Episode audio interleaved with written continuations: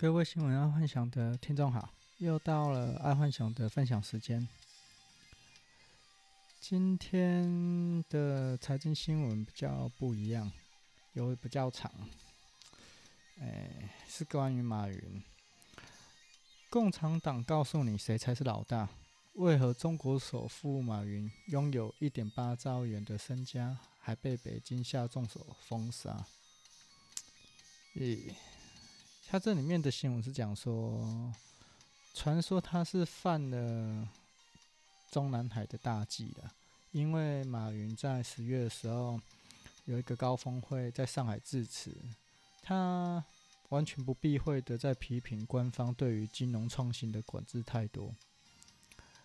他说：“我们现在管的能力很强，而监管能力也够，好的创新不怕监管。”但是怕昨天的方式去监管，耶，看到这个就觉得马云心里应该很饿了，因为毕竟他在前几年才在淘宝、阿里巴巴裸退，然后他现在搞了一个蚂蚁金服，是目前全世界最大的 IPO，结果不到可能只被东南海的高层。召见之后就结束了。我觉得未来马云应该可能跟他的恩人孙正义啊，或者是杨致远他们，会直接在海外搞一个，应该不会在中国了。毕竟阿里巴巴被搞，蚂蚁金服被搞，这真的就唔通诶。那是我你俩骨巴都好诶。冰德，好，那接下来娱乐新闻，徐若瑄的宣传钢铁 V，他在钢铁 V 的宣传当中，呃，有人采访他，他说他一度怀疑他的罹癌，嗯、呃，他的专访也说他现在是坦诚他很怕死。看到这个新闻，我觉得徐若瑄真的很猛，因为他本来是那种。当艺人算很冲的，毕竟原住民血统本来就没在怕的啊。结果人果然会因为生了孩子，有了家庭，可能就会惧怕死亡。嗯，其实我也是啦，因为以前我嘛是属于不会惊啊，但是自从有了三个三个小孩之后，就比较做事会想一点，毕竟三个小孩还小，呃，经不起。爸爸怎么样吧？好，那第二个娱乐新闻，哦，这个这个娱乐新闻还蛮特别的。他说疫情的催生，视讯软体拍电影，啊，然后这个就是这个电影是关于灵媒隔空招来恶灵。这一次的疫情啊，而造就全世界各地都会用那个视讯软体开会啊，譬如用 Zoom 啊那些的，有的没的。因为呃，毕竟公司还是要运作嘛，所以都在家上班开会。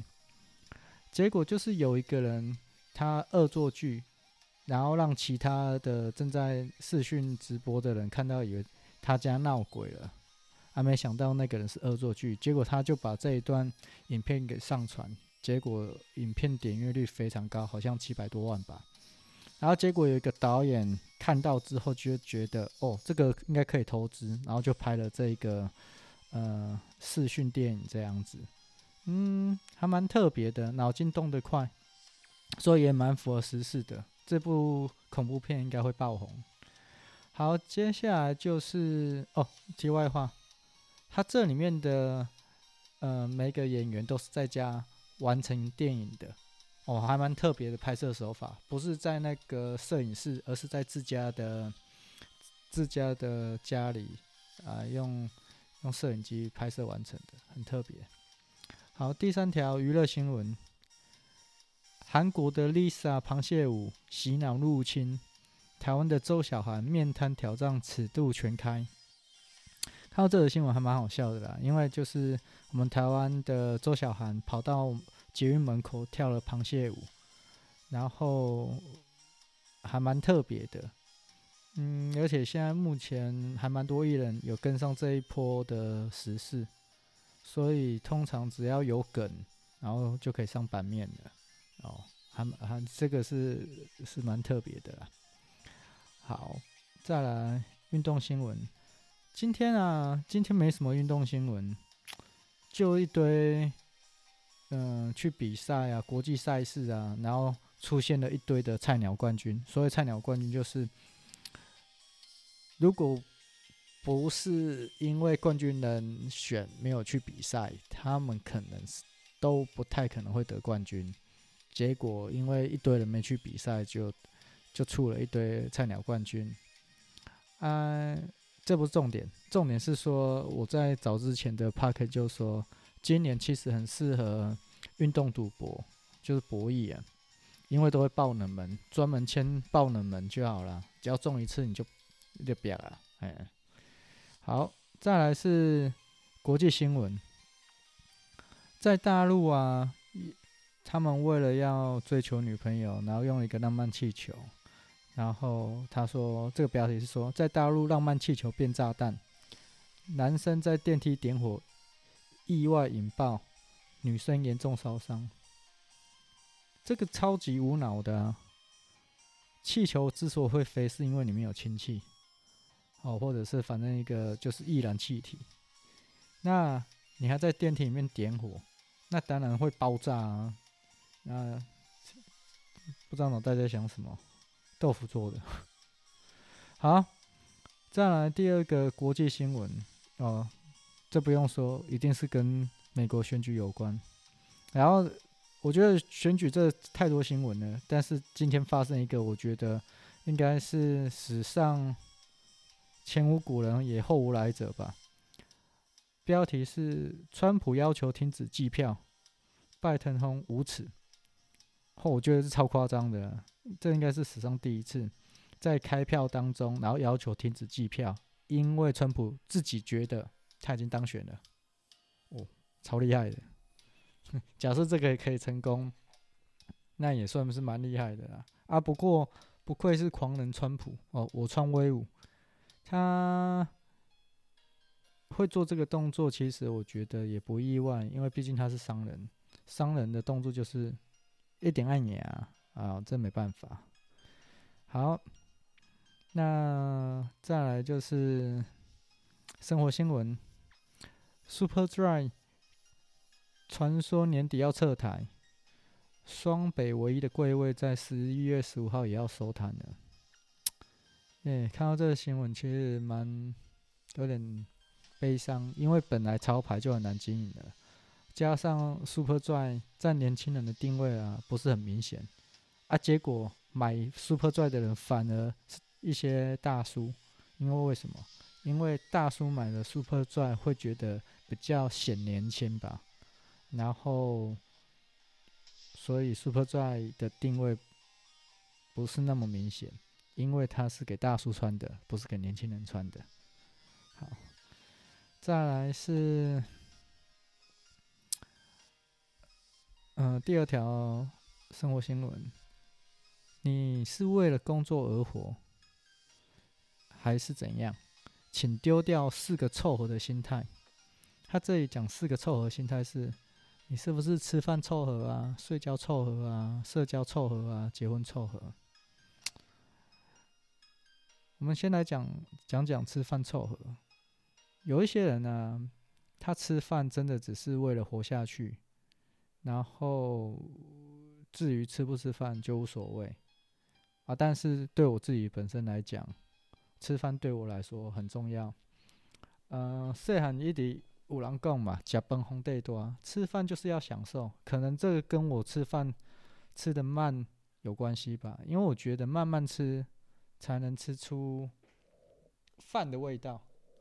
呃，这怎么讲？而且可能也是因为我慢慢吃，才造就我比较显瘦的身材。再来是睡觉凑合，睡觉凑合啊，就常常就是说，常常我们到了床上，然后就离不开那只手机，心里想说，好，那再玩个半小时就睡觉，结果过了一个又一个的半小时，就手机还拿在手里。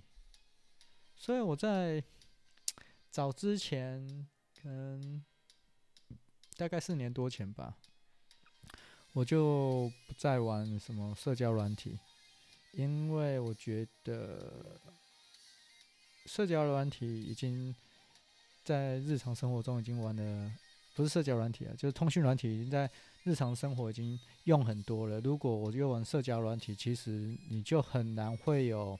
自己的时间啊，我自己个人很注重我自己的个人时间，所以就是没在没没什么在玩社交软体啦。所以我希望各位啊，就是睡觉的时候还是好好睡觉，因为现在的刺激太多了。如果你在年轻的时候不把握你睡得着的时间，相信我。你过了四十岁之后，你要吃安眠药。哎，所幸我现在已经过四十了，还不用吃安眠药。可是我身边很多人都是靠安眠药在过活的，所以千万不要，呃，拿着手机就在睡觉前一直看一直看，对睡眠品质是非常不好的。因为手机有蓝光，它会造成褪黑激素的减少。OK，好，那是健康新闻的，那我们不要再讲了。接下来讲第二个呃第三个社交凑合，这个我看的还蛮多的，就是很多人的 FB 啊、IG 啊，就是可能加了上千个好友，然后睡前也把那种人家给你按赞的或新发的讯息给刷了一遍，或 IG 刷了一遍，但有时候你夜深人静的时候。真正你在痛苦寂寞的时候，你才会发现，哎，怎么连一个可以谈心的人都找不到？为什么？因为你已经习惯瘫在你的 FB IG 上面了，人与人的沟通交流有点减少了，所以这个社交凑合，我真的是不建议。人在二十二十还好，三十或甚至四十以后。身边一定要有两个至三个的知心朋友，可以让你谈心事。在你有时候过不去那一关，并不是钱，而是身边有没有人陪你。当然，人家会说，可能四十岁之后陪你那个人可能是老婆，但是，嗯，这个要怎么说？有时候男生遇到的事情不想在老婆面前示弱，所以还是要有一个男生的知心朋友，或者是也不一定是男生知心朋友啦，就是自信的朋友去让你把心中的苦给说出来。哦，这个很重要，非常重要。哦，好，再来是结婚凑合，很多目前的。年轻朋友啊，就是在相亲恋爱，是因为年龄到了啊，或父母逼迫啊，社会压力啊，或者是可以多一个人还房贷啊，等等不同理由，就选了一个觉得 OK 啊，就他的，然后就结婚了。结果一旦又跟那对方有了孩子啊，就算没了，没没有在双方都没有感情，也是要为了孩子凑合过着。哎。这个应该是我在父执辈那比较看得到了，在我这一辈或者是我这一辈还看得到，但是在呃目前的七年级或八年级就比较看不到哦。但是千万不要结婚凑合，因为那是脱磨彼此哦，他会把彼此的个性都磨掉，那就是争吵结束哦，不太不太适合。好，那。我自己自己觉得啦，哦，就是真正的生活啊，是需要投入跟尊重。你在吃饭的时候，就是认真吃，然后去品尝它的食物，它的原味，然后去尝出它的味道或感觉，啊，然后不不需要像品红酒去把它描述，可是你可以把它讲得很，应该要这样说，如果你可以把它讲得让人家觉得这个东西很好吃。那就是成功了。然后睡觉就想睡就睡，然后不要不要让自己太累啊，尤尤其是因为手机。好，但是为了工作，有时候晚睡是 OK 的。然后再来就是在交朋友当中，真的是花时间认真交流，因为只有在跟人真的人交流，才能在他们身上学到社交技巧。IGFB 是没办法的，因为它太过于简单。好，那。再来就是，呃，不用说了，感情就是要更需要真心对待啊。有时候我们自己人啊，我们觉得过的是生活啦，但是只是在凑合生活而已，就凑着凑着，反正日子就这么过。但是这有个最大的缺点，呃，这个我看到蛮多的，就是如果生活都是凑合凑合的过，那他。最大的副作用就是会带来很满满满的空虚感。很多人都是因为这样而得了忧郁症，因为他觉得他做了很多，好像 IG 也用，FB 也用，然后 Party 也有，可是就是很空虚。为什么？因为都不算是真的在过生活。好，那再来是健康生活，呃，不，健康新闻。蘑菇氨基酸丰富式蔬菜牛排研究，适度的摄取有助远离射护腺癌的风险。哦，这很重要哦，这非常重要，这对男生非常重要，因为射护腺肿大跟射护腺癌现在是好像是不知道第在台湾好像不知道第五名还是第六名啊，因为大部分只要来到可能七十几岁。就会开始有摄护腺肿大，或者摄护腺癌，或者摄护腺肿瘤之类的问题，相关问题了。那我自己看到这个新闻，就是说我自己是有在吃蘑菇相关的保健食品，但蘑菇氨基酸这倒是真的，嗯，蛮少听见过的啊。如果他这则新闻是真的，哦，我是假设这则新闻是真的状况下，保健食品应该是要推出才对啊。毕竟蘑菇是一个很容易种植的产品，而且在在前一阵子，台湾一直有出现那种蘑菇有重金属含量过高。那保健食品它在出厂前一定会验有没有重金属，所以如果它有蘑菇氨基酸的话，那其其实它直接出保健食品就好了。有没有听到？做保健食品这是一门商机哦，保护摄护腺癌。好，再来是第二则健康新闻。台湾的联结车道在联结车在国道上打瞌睡，造成一死三伤。退休的药师魂断国道。医生是说，整夜不睡比酒驾更危险。我看到这个新闻，刚这个医生说的，不是在做说废话吗？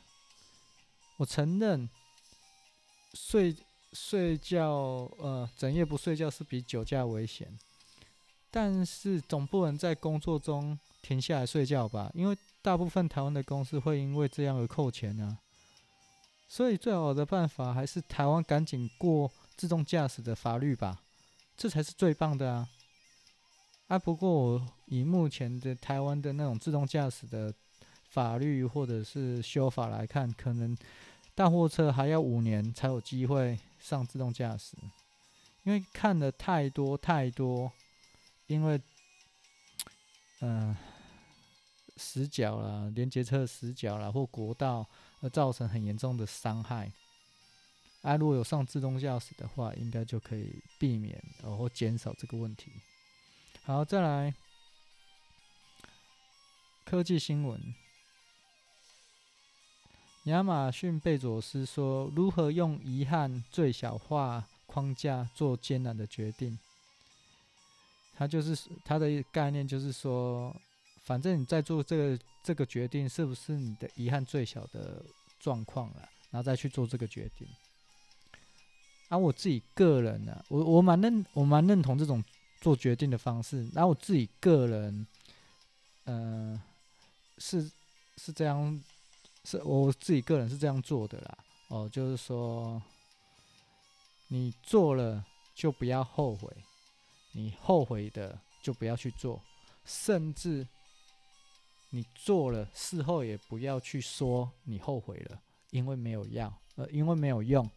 事实上是没有所谓的后悔药的，所以不要。我常听到一堆人说我做做做做什么，然后我后悔了，嗯，然后我就觉得，嗯，你在干嘛？呃，这种东西是怎么说？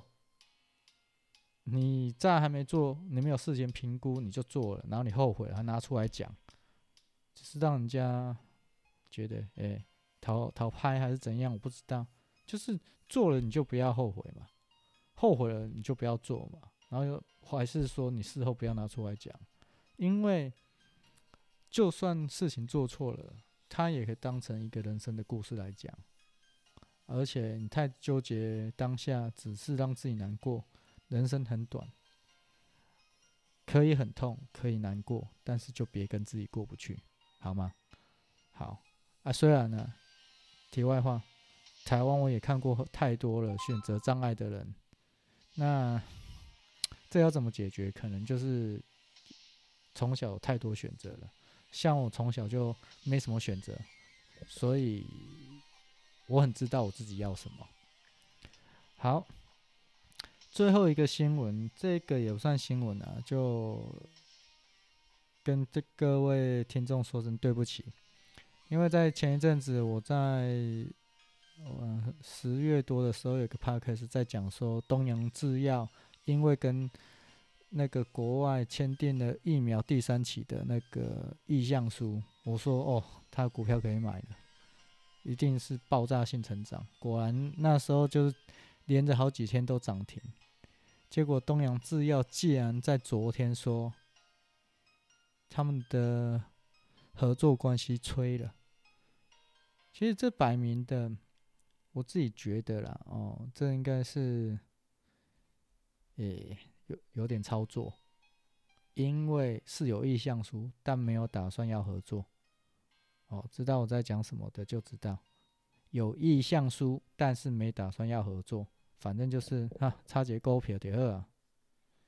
诶，我我不希望我讲的这么负面或者这么黑暗，而、我希望我是错的，但是如果有，听到那个。Parkes 而去进去买东洋制药的股票，我向各位说声对不起，因为我不知道在这个疫情当中还发了那么多小假消息，有那么多哦，包括一些低压的股票也是这样子的。好，那今天跟各位分享到这，好，谢谢大家，晚安。